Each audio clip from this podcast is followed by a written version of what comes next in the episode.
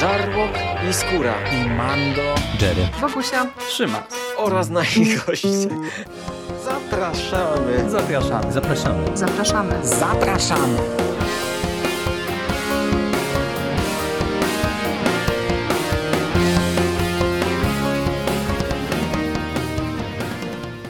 Witamy Was wszystkich bardzo serdecznie w kolejnym odcinku konglomeratu podcastowego. Z tej strony Michał Rakowicz, czyli Jerry, i jest ze mną dzisiaj Bogusia Szewczyk. Witam Cię bardzo serdecznie, Bogusiu. Witam Ciebie, Michale, i witam wszystkich słuchaczy w ten upalny wieczór. Cześć.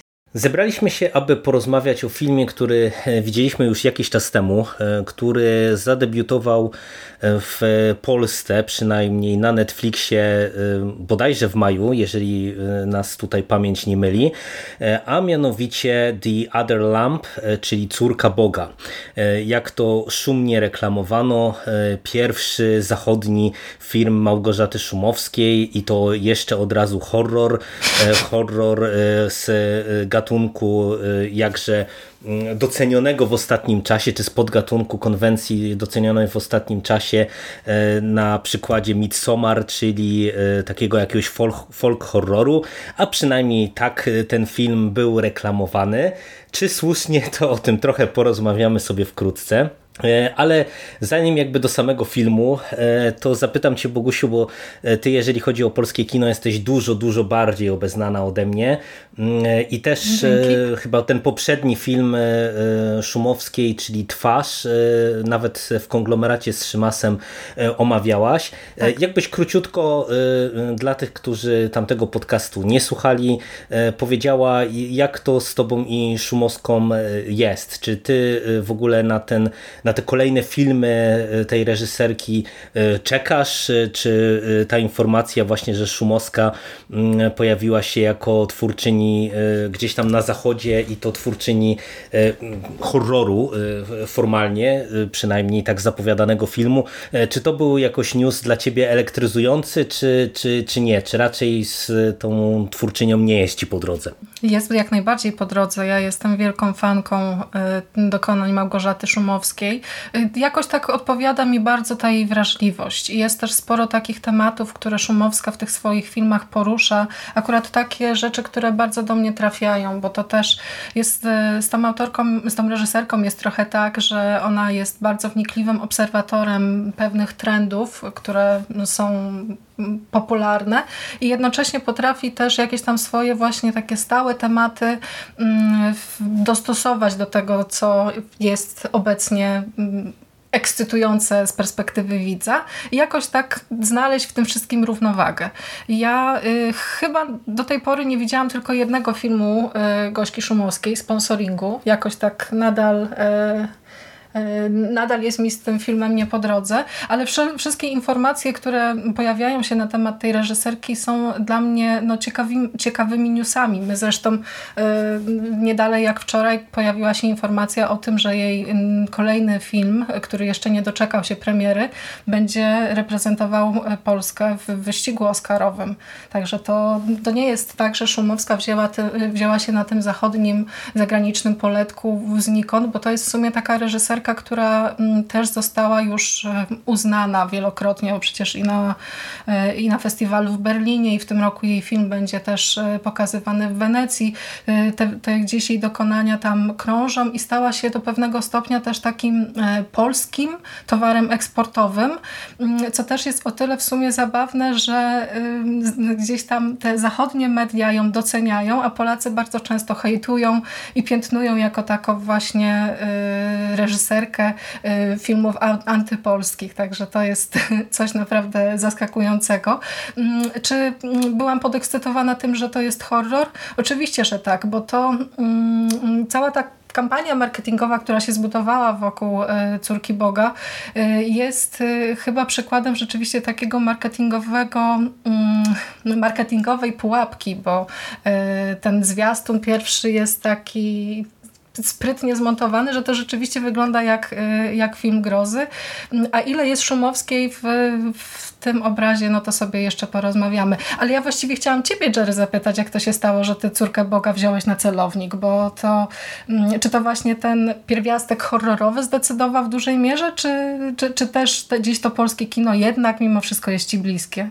Um, ze mną to jest tak, że ja nie jestem jakimś hejterem polskiego kina, jak to niektórzy e, zwykli mawiać, że jak polskie to już nie oglądają z definicji. Mm, e, kilka przynajmniej tych głośnych tytułów z ostatnich lat e, ja nadrabiałem w miarę na bieżąco. Mhm. Natomiast jeżeli chodzi o samą Szumowską, to ja chyba poza Body Ciało nie widziałem żadnego jej filmu, wydaje mi się, więc jakby wiesz, to, to nie było dla mnie jakieś nazwisko takie, które by mnie miało przyciągnąć ciągnąć, natomiast właśnie e, to, że to jest horror, to, że to miał być jakoby folk horror, horror który ja e, lubię jako konwencję, e, no to to było coś, co, co było dla mnie argumentem, plus to, że to jest Netflix. No mhm. wiesz, nie, nie, nie wiem, czy bym się skusił, gdyby ten film doczekał się dystrybucji kinowej, mm, ale no, ja jestem z, z tych raczej widzów, którzy jak mają okazję w domowym zaciszu legalnie obejrzeć tego rodzaju kino, no to, mhm. to wiesz, to żal by było te, taki, taką produkcję pominąć. Netflix ma w swojej bibliotece kilka filmów Małgorzaty Szumowskiej. Dzisiaj to sprawdzałam przed nagraniem i jest ich chyba pięć, bo tam właśnie Body Ciało też e, rzuciło mi się w oczy w imię. Bardzo dobry film e, e, i myślę, że jeśli ktoś chciałby... Twarz właśnie omawiana przeze, przeze mnie i przez Szymasa, bardzo, bardzo ciekawa pozycja. No Szumowska też uprawia takie kino autors, autorskie bardzo, bo tu faktycznie jest kilka takich chwytów bardzo charakterystycznych dla niej jako. W sumie najlepiej chyba jest, kiedy ona mm, adaptuje swój własny scenariusz, bo to wtedy jakoś tak y, te proporcje mm, właśnie tych, tych procentów szumowskiej szumowskiej są, są wtedy odpowiednie. W przypadku tego filmu, o którym dzisiaj rozmawiamy, to jest mm, o tyle istotne, że tutaj za scenariusz odpowiadała zupełnie inna osoba i The Other Lamp to jest w sumie taki film, który Szumowska y, do pracy zaangażowała się jakby za namową. To taki film, który zrobiła może trochę na zamówienie, a może też z powodu tego, że jednak w tym scenariuszu e, dostrzegła coś, e, co ją po prostu zafascynowało i co wpasowało się w, tej, w, te, w te jej e, artystyczne dokonania. No, to jest jeden, jedna z tych rzeczy, dla których Chciałem Cię o Szumowską w ogóle zapytać, bo tak wokół Córki Boga zrobił się taki nim, że to jest właśnie film Małgorzaty Szumowskiej, a tak. moim zdaniem to, to, że to jest film powiedziałbym tylko przez nią wyreżyserowany, bo mhm. właśnie tutaj za scenariusz odpowiada e, C.S. McMullen, tak. Mm, to jest dosyć istotne moim zdaniem w odbiorze tego filmu, bo jednak e, w zasadzie jak się spojrzy na filmografię e, Gośki Szumowskiej, to no, myślę, że 90% jej twórczości to są filmy, gdzie ona jest również scenarzystką, tak. więc to, to jest jakby dowód na to, co mówisz, że ona raczej uprawia kino bardzo aktor, autorskie i, i takie bardzo samoświadomie, gdzie ma pełną kontrolę nad tym, co robi i tutaj ja no, chciałbym od tego trochę zacząć, żeby y, jakby to, że odczarować trochę, że Córka Boga jest właśnie filmem Małgorzaty Szumowskiej. To co mówisz, to nawet ja znając tam jeden czy dwa filmy Szumowskiej widzę pewne takie elementy y, charakterystyczne dla niej pewnie, y, długie ujęcia, fantastyczne zdjęcia, o których też pewnie sobie jeszcze mm, co nieco powiemy y, Michała Englerta, który przecież z Szumowską już też wcześniej współpracował. Wielokrotnie byli też prywatnie parą, tak. No, także tutaj to jest, to jest tak, że tutaj y, absolutnie widać, że, że to jest y, film y, gdzieś tam no, jej ręką prowadzony, ale to, że właśnie ona adaptowała czyjś scenariusz, no to tutaj jest istotne, tym bardziej, że mam wrażenie, że właśnie też Szumowskiej się trochę oberwało za ten film, no bo tak. umówmy się, że Córka Boga ma raczej chłodne recenzje, żeby nie powiedzieć bardzo chłodne. Tak, to są takie dwa I... ekstrema. Albo są widzowie i recenzenci, którzy są totalnie zachwyceni tym filmem, albo są też takie osoby, które, które hejtują. W takiej ogólnej prasie, w internecie tutaj pojawiają się takie informacje, że zachodnie media są bardzo entuzjastycznie nastawione do tego, do tego tytułu. Trochę tak jest, chociaż oni też podchodzą, ci zachodni recenzenci też podchodzą do tematu na takiej zasadzie, na jakiej myślę my też będziemy ten film omawiać, czyli jakby ten ogólny zarys, który no, do pewnego stopnia tam nas kupuje i przekonuje, ale też nie, nie, jest, nie są tacy jakby ślepo zapatrzeni w, w ten mit Małgorzaty Szumowskiej i potrafią też zaprezentować właśnie te rzeczy, które w tym filmie nie zagrały. Chociaż jeszcze tak z perspektywy fanki, szumnie mówiąc, y, twórczości Małgorzaty Szumowskiej, no to ja mogę powiedzieć, że w tym filmie jest jednak sporo takich charakterystycznych dla jej filmów y, tematów. Ten cały, wiesz, wątek y, tożsamości, kobiecości, mhm, tak, tak. wpływu religii na jednostkę, jakiegoś tam ograniczania, cielesność, tam też przecież odgrywa bardzo, bardzo duże znaczenie i to są właśnie takie tematy sztandarowe dla, dla filmów i dla scenariuszy Małgorzaty Szumowskiej, więc jednak tak... Mm, tylko teraz pytanie, na ile my odczytujemy ten scenariusz przez pryzmat tego, że na siłę doszukujemy się tam czegoś, co by pasowało do Szumowskiej, a na ile y, w tej pierwotnej wersji skryptu rzeczywiście to było, no to to nie jesteśmy w stanie stwierdzić, chociaż, y, chociaż Szumowska mm, w tych swoich komentarzach po premierze filmu, no to ona sama mówiła, wypowiadała się o nim bardzo entuzjastycznie, jak jako o takim troszeczkę stylistycznym eksperymencie, takim wpłynięciu na jakieś właśnie nieznane, e, niepoodkrywane wody tego kina e, gatunkowego. Na ile jej się to udało, no to będziemy rozmawiać za chwilę. No to, to może przybliżmy e, fabułę, którą można w zasadzie zarysować dosłownie w kilku zdaniach, bo to jest naprawdę prosta. bardzo prosta tak. w gruncie rzeczy opowieść. Poznajemy młodą dziewczynę, Sela, e, która e, żyje w jakiejś takiej e, dziwnej sekcie, która jest skoncentrowana wokół faceta stylizowanego bardzo mocno na Jezusa Chrystusa, który tytułuje, jest tytułowany, tytułuje siebie i jest tytułowany przez kobiety wokół niego pasterzem. Mówię o kobietach wokół niego, dlatego że to jest sekta właśnie skupiona wokół tego pasterza, który jest mistrzem dla tych kobiet. E, natomiast e, sama ta struktura sekty jest podzielona na żony i córki, gdzie w jednej grupie mamy kobiety starsze, które już są w pełni kobietami, bo tutaj ten, ten, taka, ten rytuał przejścia, można powiedzieć, taki fizyczny wręcz, on jest jednym z tematów tego filmu tak naprawdę. I, i mamy tą grupę właśnie kobiet, które są tymi żonami, które E, no, funkcjonują jak żony dla pasterza i mamy córki, które e, są e, z jednej strony pewnie po części przynajmniej te, na ile to jest nam dane w dorozumieniu bardziej gdzieś tam odczytać faktycznie córkami pasterza. Niektóre te młode dziewczyny no to są po prostu jakieś adeptki pewnie tej sekty. No i e, nasza e, e, młoda dziewczyna Sela właśnie jest na tym etapie przechodzenia czy wchodzenia w dorosłość, w kobiecość i na etapie tego potencjalnego przejścia od córki do żony.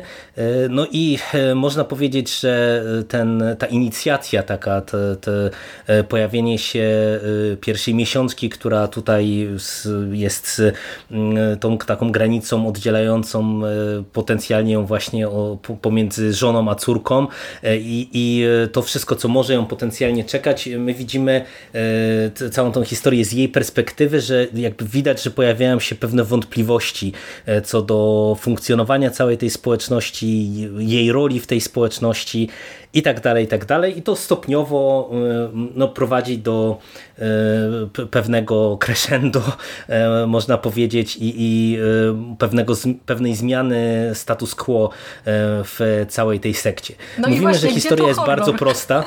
No właśnie, bo, bo to, jest, to jest tak naprawdę historia po pierwsze naprawdę bardzo prosta. To, to, co ja tutaj powiedziałem w tym streszczeniu, to w zasadzie jest wszystko, co dostajemy. I tutaj, jak już o tym wspomniałaś, to od tego ja bym chciał zacząć. Mhm.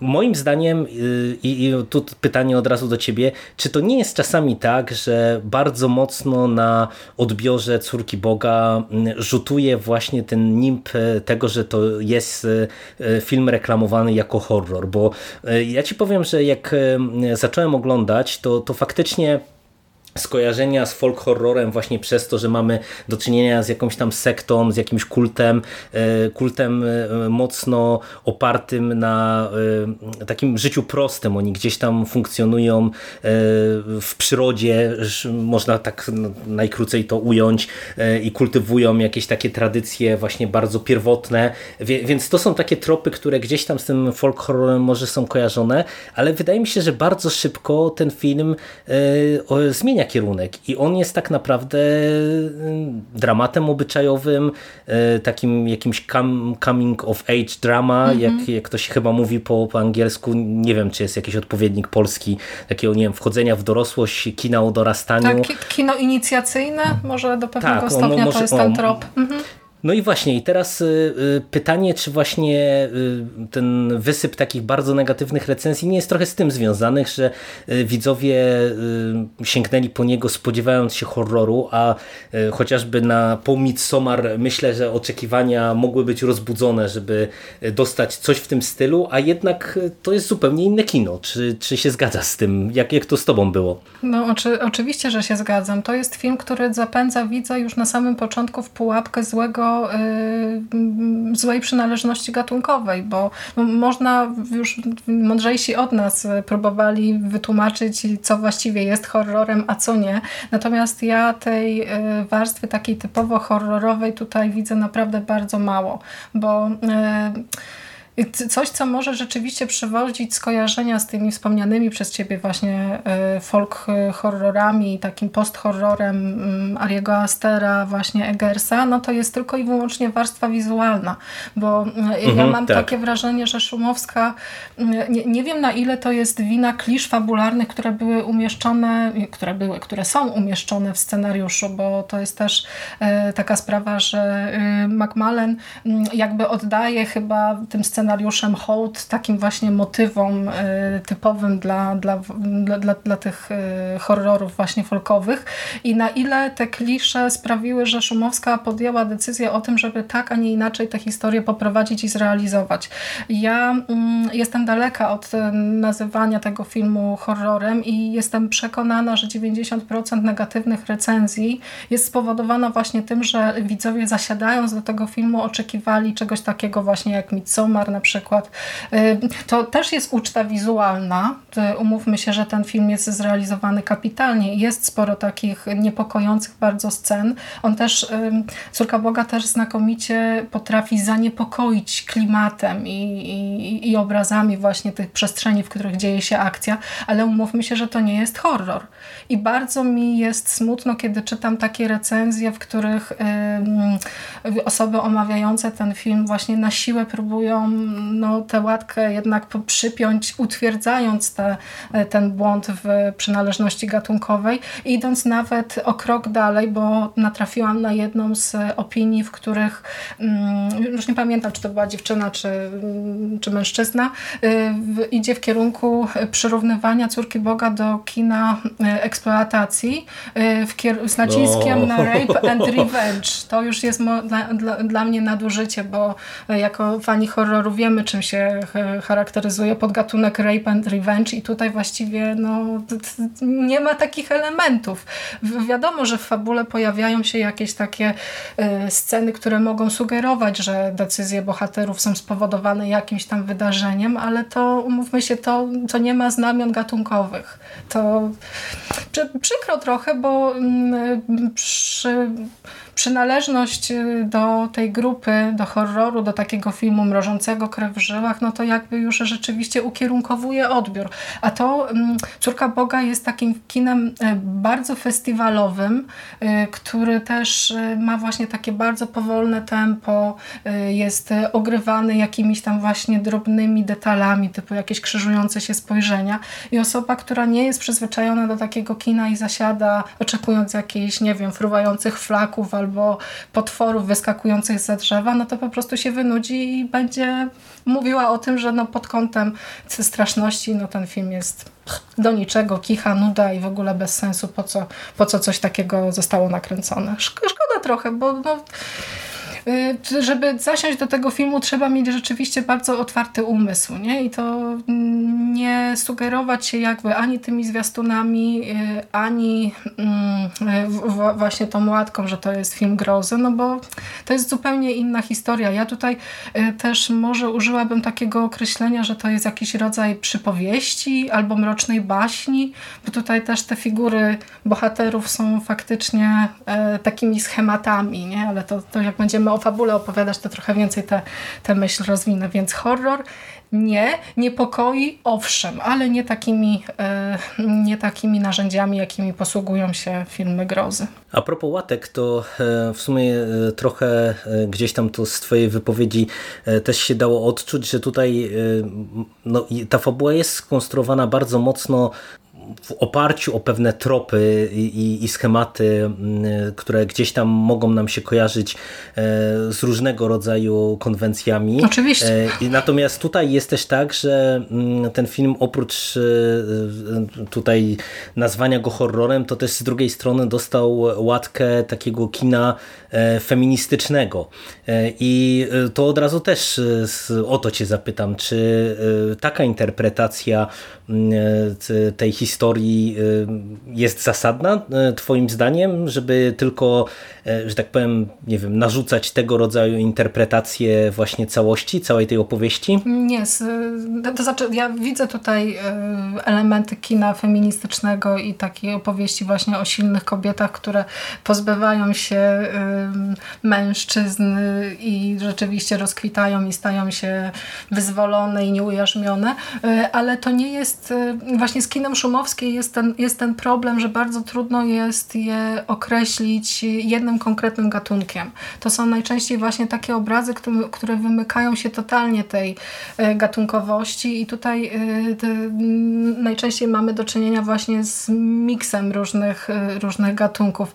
To, że określiłeś Córkę Boga jako dramat, to myślę, że to jest chyba najbardziej takie, e, takie trafione. Ma wątki feministyczne oczywiście. Jest jakaś rozmowa na temat współczesnego świata w, w tym filmie też jasne jak najbardziej. Są wątki związane z religijnością, jakaś dyskusja po trosze może filozoficzna, też to wszystko w tym filmie, y, to, to wszystko w tym filmie jest. Jest też oczywiście sporo odniesień do y, y, przeróżnych symboli, które z perspektywy widza, nawet nieobeznanego, y, są na tyle czytelne i, i, i, widoczne, że można te tropy śmiało sobie poodczytywać, bo y, jak tak zastanawiałam się dzisiaj nad tym filmem, to przyszło mi do głowy to, że właściwie jest to jeden z najprostszych filmów Małgorzaty Szumowskiej. Pod kątem właśnie tej symboliki i, i takich elementów, które ona pokazuje. To jest chyba taki najbardziej wprost, bo tutaj faktycznie tych symboli jest cała masa i one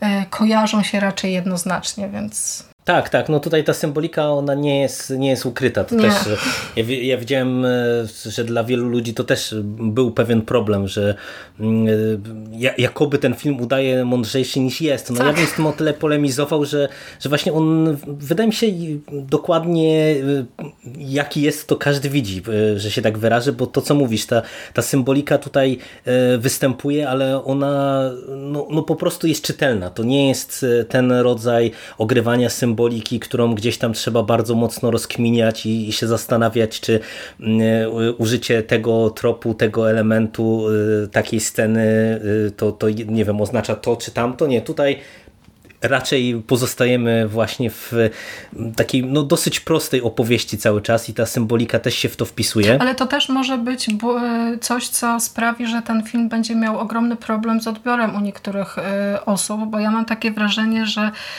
ten zlepek klisz znanych z popkultury i z różnych filmów, no bo tam te sceny i obrazy są rzeczywiście takie, że przywodzą na myśl no, ko konkretne teksty kultury, w połączeniu właśnie z tą nachalną symboliką, z, tymi, z tym napakowaniem właśnie y, tych widocznych rzeczy, no może się zrobić rzeczywiście taka naprawdę bardzo ciężka do strawienia, y, ciężkie do strawienia połączenie, a jednocześnie uważam, że jeśli jest się widzem takim, który na przykład bywa na DKF-ach y, albo ogląda takie filmy trochę, no trochę inne, to mimo wszystko Córka Boga może się okazać bardzo ciekawą, y, bardzo ciekawym obrazem, godnym mimo wszystko zobaczenia, no, bo pomimo tych wszystkich narzekań, które gdzieś tam mogą z naszej już rozmowy wypływać, mm, bo ten film jest rzeczywiście bardzo nierówny i czuć spore dysonanse, no to ja uważam, że jednak jest to pozycja godna uwagi, mimo wszystko. Y, nie właśnie jako horror, tylko jako taki ciekawy głos w rozmowie o kondycji współczesnego świata. No tym bardziej, że y, to, co do mnie najbardziej trafiło i to jest w sumie lekki paradoks, bo e, to, to co ty wspomniałeś, Bogusiu, że to jest e, w pewien sposób e, film festiwalowy, tak, mhm. że, że tak możemy to ująć. Przede wszystkim w kontekście tempa, tak.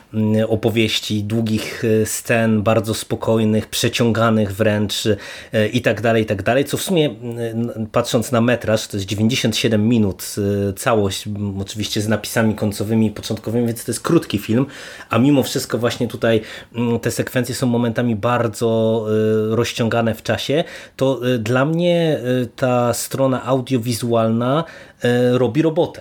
E, bo w sumie film e, aktorsko jest bardzo skupiony na dosłownie kilku postaciach i, i tutaj e, Rafael Cassidy w roli głównej jest naprawdę hipnotyczna i tak, nie wspaniała. można od niej oderwać oczu i to, co ona tutaj gra, jak potrafi po prostu prostymi środkami przekazać emocje, to jest fantastyczne, ale w ogóle właśnie ta cała strona audiowizualna y, działa, bo i podoba mi się muzyka, y, która mm, no, ładnie y, komplement, komplementuje, tak, no tak źle powiedziałem chyba, e, ale uzupełnia, o, uzupełnia nam ładnie obraz i w, współgra, współtworzy klimat całości e, i pod, pod kątem strony wizualnej, to jak te poszczególne e, ujęcia są budowane, jak to jest pod kątem, nie wiem, wykorzystania scenografii, mhm. otoczenia, zdjęć, to ten film naprawdę robi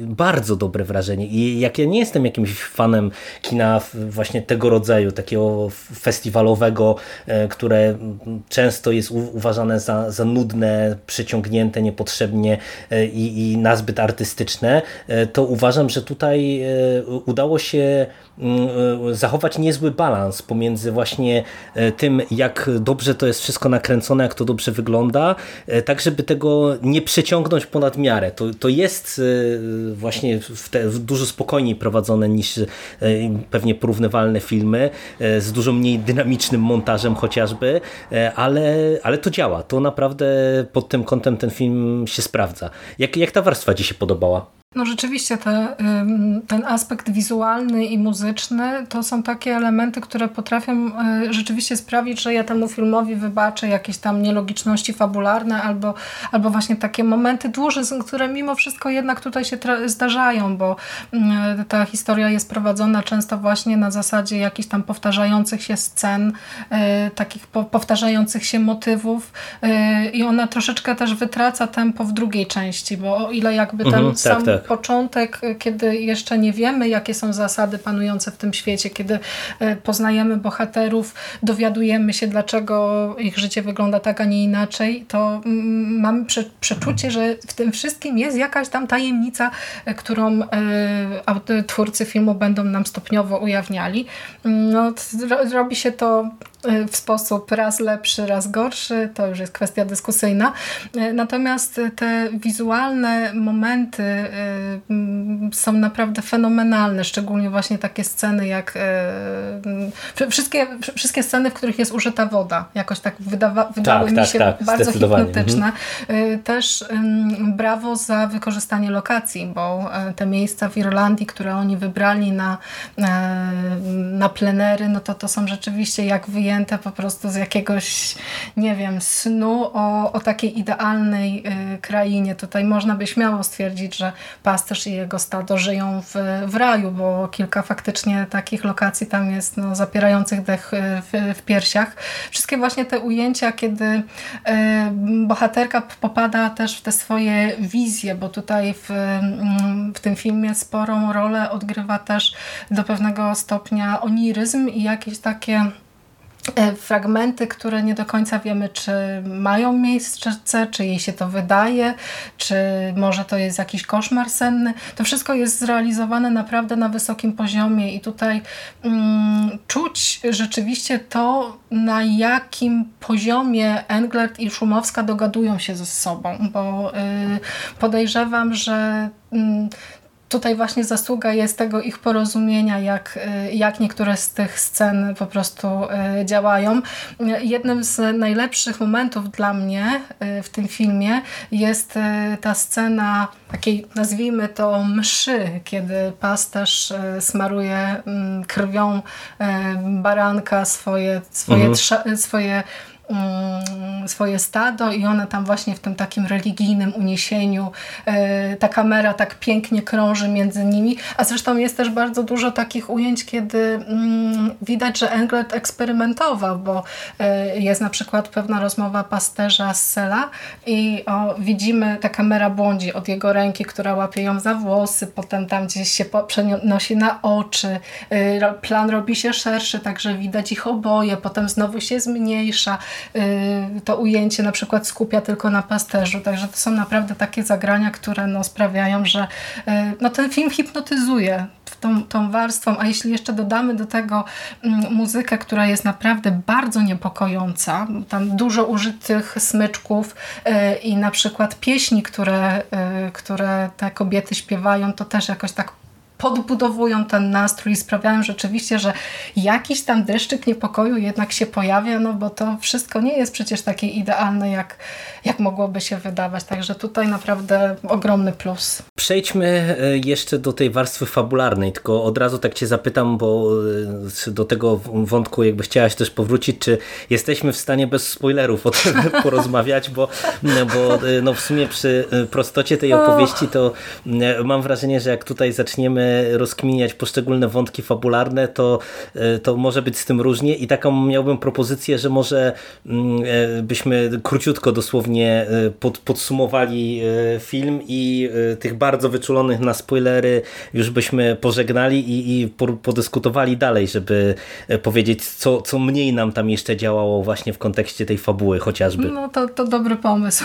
Rzeczywiście, bo no, to jest taka opowieść, która właściwie do pewnego stopnia też robi się bardzo przewidywalna. Yy, I to też jest w sumie taki zarzut, który można wysunąć przeciwko temu filmowi, chociaż z drugiej strony mm, też yy, niektóre rozwiązania fabularne yy, nie są aż tak bardzo oczywiste, więc może rzeczywiście jakąś tam drobną sekcję spoilerową zróbmy, bo, bo mimo wszystko chciałabym niektóre tutaj wątki też jeszcze poruszyć, więc to będzie chyba najlepsze rozwiązanie. To od razu, y, jak oceniasz y, córkę Boga? Czy warto pomimo y, różnego rodzaju problemów, które gdzieś tam ten film no, generuje, warto po niego sięgnąć? Uważasz, że to jest produkcja interesująca? Czy, czy, czy jednak sobie lepiej darować i nie wiem, nadrobić jakieś inne filmy szumowskie, czy, czy inne tego rodzaju filmy? No wszystko zależy od tego, czego oczekujemy. Tutaj rzucę może kilka takich y, tytułów, które mogą mm, przywodzić na myśl właśnie mniej więcej to, w jakim stylu jest to opowieść, bo tutaj właśnie te nawiązania do opowieści podręcznej na przykład, albo do y, Wiedźmy y, są rzeczywiście bardzo, bardzo czytelne.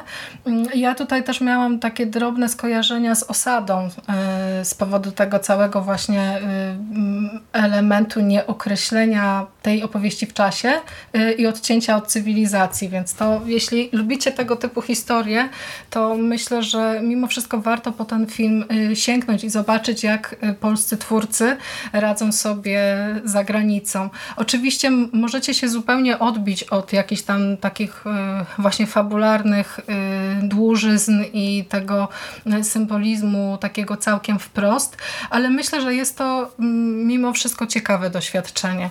Jeśli ten film nie zachwyci Was mm, tą warstwą właśnie filozoficzną i tematem, to przynajmniej y, zauważycie naprawdę kapitalne zdjęcia i coś, może to być taki element, który ten film w Waszych oczach troszeczkę, troszeczkę uratuje. No ja jako fanka Szumowskiej... Y, pomimo pewnego rozdarcia y, związanego z y, właśnie mm, problemami scenariuszowymi, to ja jednak ten film mm, oceniam dość wysoko, mimo wszystko, bo to zawsze Szumowska i to też jest dowód na to, jak bardzo ci polscy twórcy są jednak za granicą doceniani i że ten, ten głos y, jest jednak, tak, tak się patriotycznie zabrzmiało, ale to tak trochę jest, bo mm, Szumowska rzeczywiście ma sporo ciekawych rzeczy do powiedzenia i myślę, że warto jej twórczość poznać.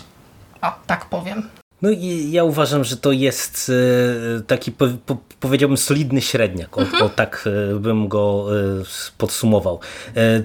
Nie sądzę, żeby to był jeden z tych filmów, które mm, zachwycą jakoś bezgranicznie, ale on ma naprawdę wiele ciekawych elementów i myślę, że jeżeli się właśnie weźmie poprawkę na to, że to jest tak naprawdę no, dramat obyczajowy, mm, a, nie horror i, i po prostu usiądzie się do tego mm, filmu z takim nastawieniem, czy z taką taką świadomością bardziej, e, to wydaje mi się, że e, to nie będzie czas stracony. I to naprawdę jest tak, że ten film ma e, coś do zaoferowania widzowi. To nie jest zupełnie odtwórcza zabawa i, i tylko kalka na kalce, tylko, tylko naprawdę ja się nieźle bawiłem i myślę, że patrząc z tej perspektywy też, że to jest Netflix, nie, nie trzeba się ruszać z domu, to spokojnie myślę, że w domowym zaciszu warto sprawdzić i właśnie to, co mówisz, zobaczyć jak e, chociażby Szumowska y, pracuje jako reżyser stricte z materią scenariuszową innego twórcy. Y, także sprawdźcie, a my przechodzimy a jeszcze ja do, do krótkiej. Czekaj, chciałabym mhm. jeszcze zadać jedno pytanie na, no, na no. koniec no. tej części ogólnej, bo w, w Córce Boga jest bardzo dużo takich kobiecych elementów. Byłam bardzo ciekawa, jak z perspektywy mężczyzny y, niektóre rzeczy na ciebie zadziałały? Czy to nie było trochę tak, że jednak takie kobiece pitu-pitu y, cię nudziło? Czy jednak gdzieś tam dałeś nie. się porwać tej opowieści na tyle, że no, mm, nie, wiesz, ja, ja, wyciągnąłem ten wątek feministyczny, bo, bo mówię, on się też przewija jakby w recenzjach, ale no, umówmy się, że to jest opowieść, gdzie mamy jednego faceta i y, statko y, zasadne, y, to nie jest pejoratywne, zasadne w tym kontekście kobiet wokół niego i to, to wiesz, ciężko by było, żeby mm, ten wątek kobiecości, właśnie wątek nie wiem, na linii kobieta-kobieta, czy, czy kobieta-mężczyzna E, żeby on nie był tutaj eksplorowany i e, wydaje mi się, że to jest e, dobrze tutaj realizowane, tym bardziej, że wiesz, to nie jest coś, co nie wiem, się wpisuje w jakąś mityczną, polityczną poprawność mhm. albo właśnie w jakieś, w jakiś taki, jak to się pejoratywnie określa właśnie już dla odmiany nazi feminizm, żeby tam wciskać do, do gardła jakieś tam feministyczne treści. Nie, nie, to, to jest po prostu film, który tematyzuje pewne sprawy, jeżeli chodzi o właśnie e, kobiecość, e, e, czy, czy nie wiem, właśnie chociażby kobiecość w kontekście religii też, mhm. więc moim zdaniem to jest tutaj po prostu dobrze zrobione, tym bardziej, że aktorsko to, to mm, jest dobrze rozpisane moim zdaniem, czy nawet scenariuszowo, że pomimo tego, że ta historia jest prosta mm, i, i tych postaci kobiecych teoretycznie jest tam dużo, to my tak naprawdę poznajemy kilka z nich. I wiesz, większość tych relacji jest budowana na, na takich no krótkich stykach, że się tak wyrażę, nie? że mamy mhm. kilka postaci, które pełnią rolę w tej fabule, fabule. A reszta to i tło, dla tak. mnie to było tak, reszta, reszta to tło i to, to może być też jedna z wad oczywiście tego filmu, że właśnie no, mamy teoretycznie dużą grupę, ale która jest w no, przeważającej mierze dość anonimowa, czy stanowi taką jedną masę, ale z kolei mówię, te, te postaci, czy te wątki, które tutaj miały wybrzmiewać, to moim zdaniem są nieźle prowadzone i, i ja nie miałem tutaj absolutnie z tym problemu, tylko po prostu, no wiesz, no, moim zdaniem to się dobrze wpisuje w tematykę filmu i, i no, tutaj autorka scenariusza chciała poruszyć pewne kwestie i tak, tak to zrobiła, i tak to wykorzystała i to działa po prostu. Cieszę się, że taką usłyszałam odpowiedź, bo y, kilka recenzji, na które natrafiłam w internecie, to rzeczywiście stawiają ten film jako y, taką historię, która nie jest dla mężczyzn, więc i, która może właśnie tego męskiego widza y, do pewnego stopnia tam odrzucić, wynudzić, właśnie albo tak nawet zaszokować pewnymi jakimiś rozwiązaniami, także cieszę się, że ma mamy do tego taki zdro takie zdrowe podejście.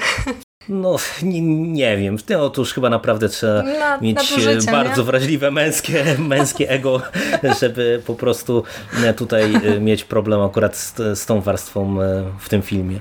Okay. Ale to, to okej, okay, to przejdźmy w tym układzie jeszcze do, krótko do, do takiej mini sekcji spoilerowej i chciałeś właśnie powrócić jeszcze do wątków fabularnych, no, które umówmy się też tak trochę podprowadzając, wydaje mi się, że są, mogą być jakby w pewien sposób problematyczne właśnie prostotą tych tych rozwiązań, tą pewną przewidywalnością, to, to tak. co mówisz, nie? że e, no, na początku mamy zbudowaną tajemnicę, e, to funkcjonowanie w bezczasie e, to jeszcze potęguje, bo, bo przecież tutaj ten moment, w którym się nagle okazuje, że to jest tak naprawdę no, współczesność, nie? To, mhm. to, to, to nie jest jakieś tam XVIII wiek, czy, czy początek XX wieku, tylko że to są czasy współczesne.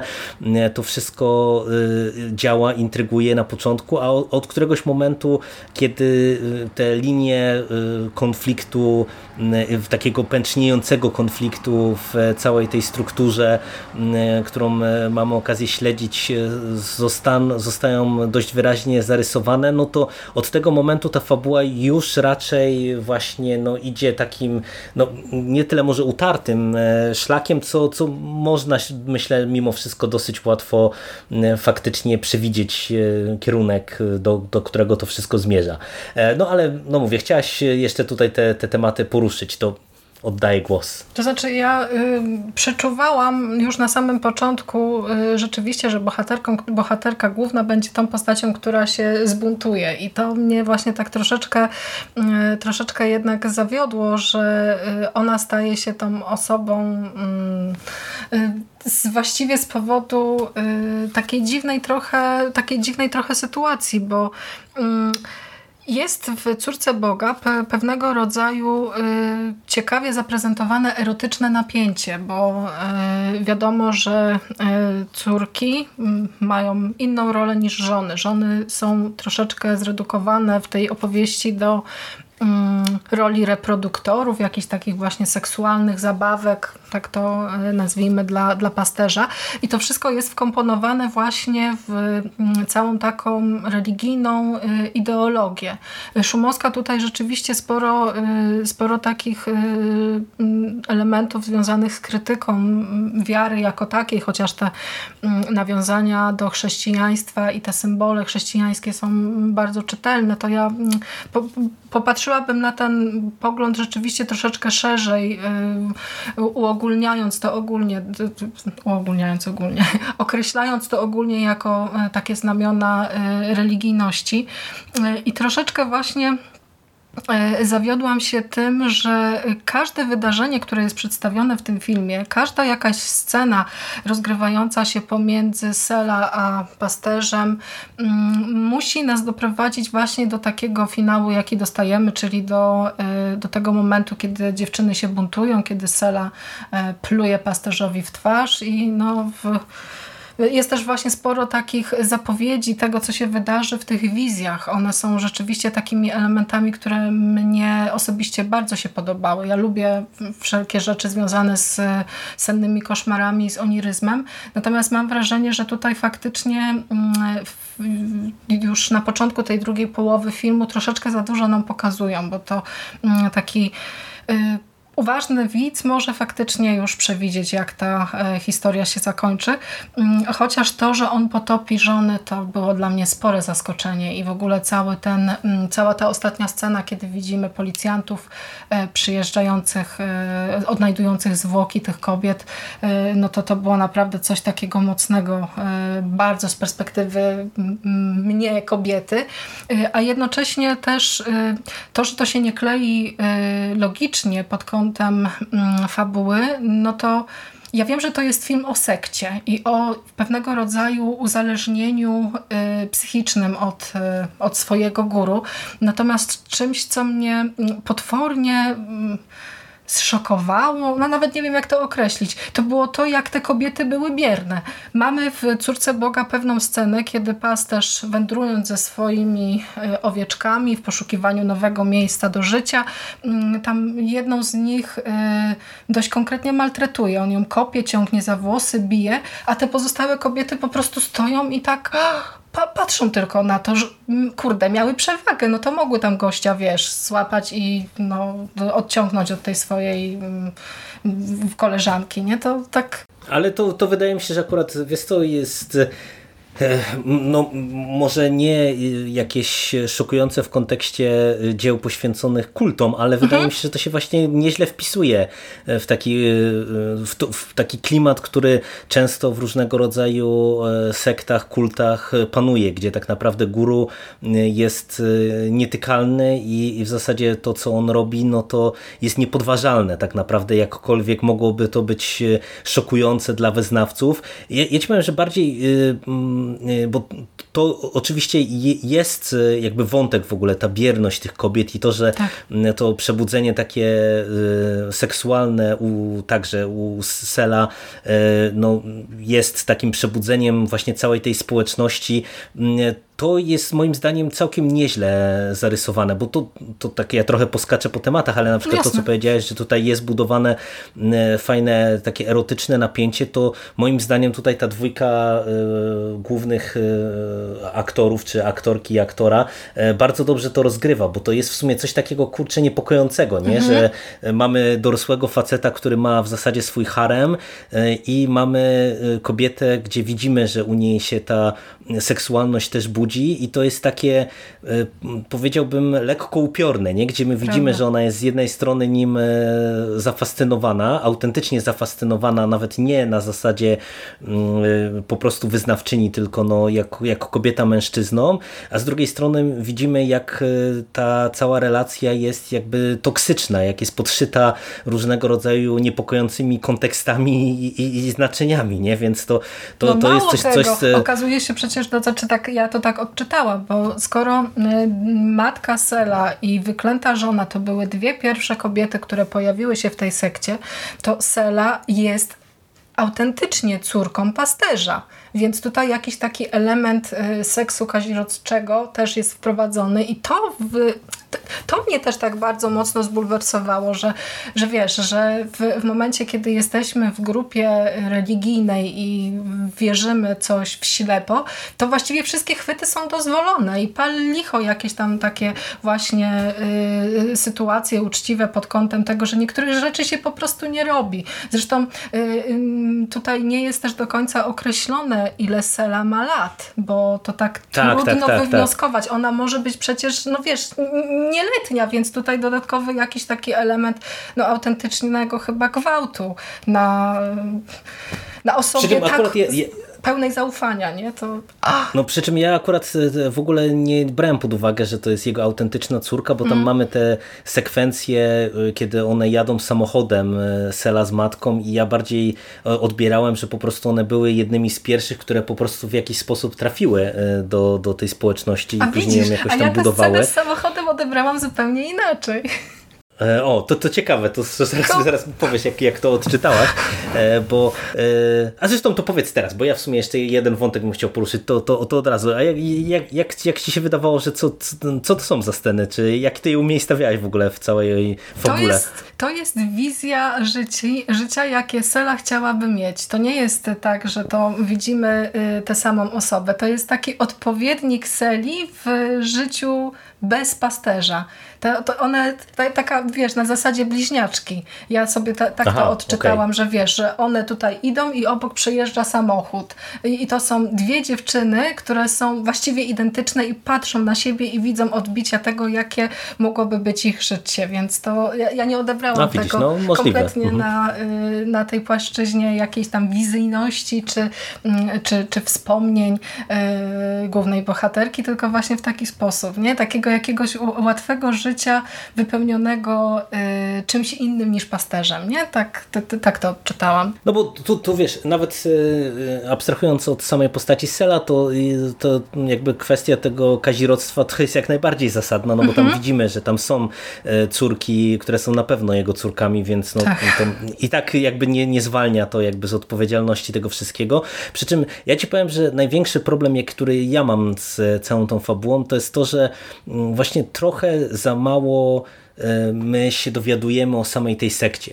W Prawda. tym sensie, że ta, ta historia jest tak prosta e, i te zasady są teoretycznie tak bardzo uproszczone, żeby nam właśnie uwypuklić e, cały ten wątek e, damsko-męski i, i pewnej opresyjności tutaj e, pasterza w roli tego guru całej tej organizacji, że trochę ja nie byłem w stanie tak w pełni zawiesić niewiarę i mhm. kupić tego, że ta cała społeczność mogłaby jakoś zafunkcjonować. No bo wiesz, bo jest tak, że każda, każda sekta, każdy kult, każda religia, no ona musi musi mieć jakieś swoje fundamenty. I trochę mi tego zabrakło, że ja trochę nie kupowałem, co by mogło tak naprawdę scementować e, i zbudować w ogóle tę społeczność, no bo umówmy się, że ten facet, on no, okej, okay, może być przystojny, e, ale no on relatywnie... nie ma za grosz.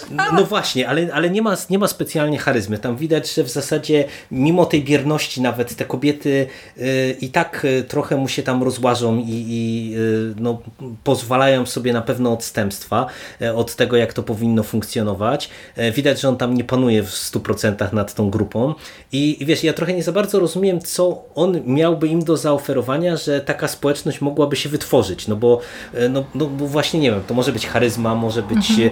E, majątek, może być obietnica zbawienia e, wiecznego, mo, może być cokolwiek jeszcze innego, co utrzymuje różnego rodzaju kulty jako jeden stalony twór i, i, i stementowany twór. Tutaj tego nie kupuję i pod tym kątem trochę to mi nie działa, nie? Że, że no mamy tą jedną taką zbitą, bierną masę i ja mam uwierzyć, że ten, ten kult faktycznie jest e, czymś, co mogłoby powstać i co mogłoby tak działać. E, no tak przytakiwałaś mi to, rozumiem, że to też nie do końca twoim zdaniem Tak, a wiesz z czego to tutaj wynika? Zadziałało.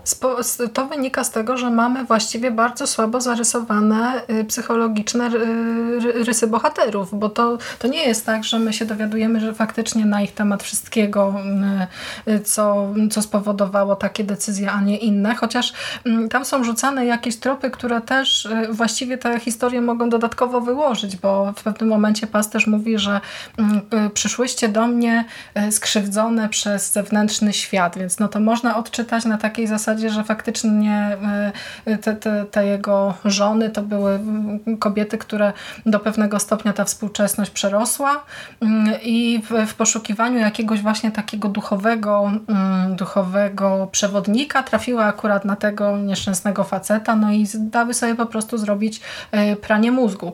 E, ale mm, generalnie z fabuły i z tego, w jaki sposób jest opowiadana ta historia, to nie wynika, nie wybrzmiewa. Z tego powodu, że to jest tak, jak słusznie Jerry zauważyłeś, e, bezimienna masa. Tutaj faktycznie jesteśmy skupieni chyba tylko na trzech czy czterech bohaterach tej, tej historii i oni są też w zasadzie zarysowani mm, na zasadzie jakiejś takiej cechy, która która, ich definiuje. Taki z, albo to jest jedna cecha, albo kilka. Nie? No wiemy, że na przykład Cela jest na początku właśnie taka zafascynowana, że jest zazdrosna i że potem się zbuntuje. Nie? Więc to jest taki ogół, mm, ogół y, cech charakteru, które ma nam zbudować postać. To jest jednak troszeczkę za mało. Ja chciałabym widzieć trosze, nieco więcej y, tych wszystkich mechanizmów, które zostały zastosowane y, i spowodowały to, że cała ta, całe to stado pasterza zachowuje się tak, tak, a nie inaczej. Chociaż wydaje mi się, że najciekawszą postacią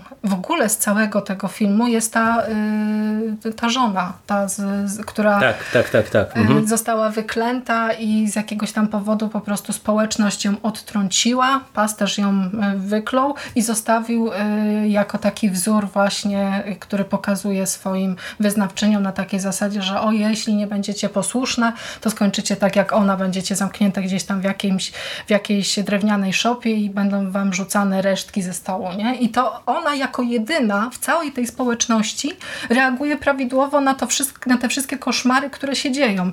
To ona w momencie, kiedy y, rodzi się y, chłopiec, y, przygarnia to dziecko i odchodzi. Ale to też kilka takich zdań z jej ust pada, które sprawiają, że ja po prostu jestem naprawdę pełna, pełna odwagi dla niej jako dla kobiety, bo ona nam wspomina, że bardzo długo jest w tej społeczności, właściwie od samego początku e, i że ta, ta łaska pasterza jest e, takim czymś, co się zmienia właśnie od takiej jakiejś delikatności po, po coś, co człowieka może parzyć i że się boi tego zewnętrznego świata, a mimo wszystko, e, mimo wszystko odchodzi, zabiera to dziecko, porzuca te to, to stado i idzie w poszukiwaniu lepszego życia. Także to, wow, to, to jest naprawdę jedna z, z, z najciekawszych postaci e, całej tej opowieści dla mnie. Dodatkowo też fajnie zagrana mm, przez taką aktorkę, która jest e, nieoczywista i ma pewnego rodzaju właśnie charyzmę. To jest to, co, czego brakuje,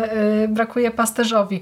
Chociaż ja yy, podczas seansu też bardzo często śmiałam się, yy, bo y, wydaje mi się, że Sela z powodu tych swoich wizji y, i jakichś takich właśnie y, objawów buntu mogłaby być lepszym pasterzem niż on. No, w sumie finał tak naprawdę trochę może nam sugerować, że to że może tak nam się tak, że może nam się coś takiego tutaj wyłonić, nie na zasadzie kultu, tylko, tylko być może takiej społeczności właśnie już stricte kobiecej, więc, więc to, ten, to, to tak też można w zasadzie odczytywać pewnie tę opowieść. Mm. Jest jeszcze kilka e, rzeczy, które tak dokładnie, dosłownie chciałabym zasygnalizować. Przede wszystkim bardzo podoba mi się to, że wymyślono pasterza e, w taki sposób, że jest on tym jednym, jedynym, który może opowiadać historię. Y, do pewnego stopnia właśnie pozbawienie y, kobiety prawa głosu jest y, właśnie bardzo aktualnym i niepokojącym komentarzem społecznym, który jest w sposób właśnie taki mm, no ciekawy, wpleciony w całą tę opowieść. E, ta seksualność jako temat tabu e, i taki krąg właśnie dla wtajemniczonych, e, no i ta kobiecość budząca się jako, jako powód odtrącenia i taki powód do wstydu, nie? bo tutaj też mm, jest sporo takich scen, kiedy Sela z tą swoją pierwszą miesiączką zostaje odtrącona przez grupę, uznana za, e, za nieczystą. Natomiast ja też zastanawiałam się mm, nad tym przebudzeniem pod e, takim kątem, że może obudziła się w niej nie tylko właśnie kobiecość, ale też jakieś ukryte mm, zdolności, bo to, że te wizje zaczęły się pojawiać w taki dziwny sposób zbiegły się z tą, e, z tą jej pierwszą miesiączką, więc może ona rzeczywiście będzie lepszym pasterzem niż, niż ten Michael y, i faktycznie poprowadzi kobiety do e, lepszego miejsca. No tutaj e, to, to, co ty wspominasz e, chociażby w kontekście tego prowadzenia opowieści, to jest bardzo fajny motyw i to, to, tak właśnie w nawiązaniu do tego, co powiedziałem chwilę wcześniej, prosiłoby się, żeby takich elementów było więcej, bo to by nam tak. E, budowało w ciekawy sposób całą strukturę te, tego kultu, mm. bo, bo tego tak naprawdę jest właśnie za mało, nie? Taki, takiego spoiwa, nie? i to mm -hmm. jest nie dość, że to jest bardzo interesujący i aktualny wątek, to on e, też e, w pewien sposób e, nam właśnie no, pokazuje, jak ta struktura może być cementowana przez pasterza, no bo umówmy się, że no wiadomo, jeżeli, jeżeli tylko on ma prawo do, do snucia właśnie tych opowieści, do przekazywania tego, jak ta grupa ma funkcjonować, no to, to jakby z automatu trochę to niweluje wszelką możliwość buntu, nie? No tak. bo tutaj no, wiadomo, że mo może to narazić wyznawczynię do tego odtrącenia właśnie, no, które widzimy. Także, także no, jest to bardzo ciekawy motyw, ale mówię, troszeczkę bym życzył sobie tego rodzaju rzeczy więcej. Nie? Tego mi tutaj ewidentnie brakowało. No i jest też oczywiście cała ta dyskusja, która może się pojawić po tym filmie na zasadzie sty styku e, tej, tego, co pogańskie z tym, co religijne, bo mamy tutaj przecież zdarzenie zarówno tych biblijnych jakichś takich nawiązań z tym, z tą taką po, pogańską wizją kobiety kobiety silnej, kobiety nieujarzmionej, kobiety dzikiej, która, e, której cykl, której życie jest podporządkowane prawom natury. Nie? Takie współczesne czarownice właśnie e, i, e, i ta siła czerpana z, z przyrody właśnie i te całe te wszystkie te sceny, kiedy mm, bohaterki stoją przy wodospadzie na przykład i to też jest użyte zresztą w, w, w finałowej scenie, więc no gdzieś tam mm, jednak te elementy są na, na tyle y, ciekawe, że potrafią zaintrygować. Jeśli, mm, jeśli faktycznie będzie się trochę myślało o, y, o tym, co się widzi na ekranie i czemu ma to służyć, to z tego filmu można naprawdę zbudować całkiem, y, całkiem fajną analizę, pomimo niestety tych braków scenariuszowych. No to cóż, e, e, chyba wyczerpaliśmy e, temat. E, miała być krótka strefa spoilerowa, nie wyszło, ale to nie pierwszy raz. E, ja się bardzo cieszę, że w końcu usiedliśmy do tego nagrania, bo się zbieraliśmy już bardzo Oj, długo. Tak. E, także mam nadzieję, że wkrótce powrócimy z innym filmem, do którego zbieramy się już bardzo długo, ale to nie, nie, nie będziemy jeszcze mówić o, o czym planujemy sobie porozmawiać w przyszłości. Dziękuję Ci bardzo Bogusiu za dzisiejszą rozmowę. Bardzo Ci dziękuję, że nam się na nareszcie udało porozmawiać o takim filmie e, i czekam na kolejną dyskusję. Pozdrawiam serdecznie wszystkich słuchaczy. Do usłyszenia.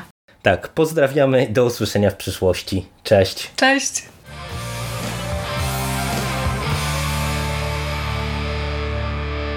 You finished? That's it, man. Game over, man. It's game over. What the fuck are we gonna do now? What are we gonna do? It's over. Nothing is over. Nothing. You just don't turn it off!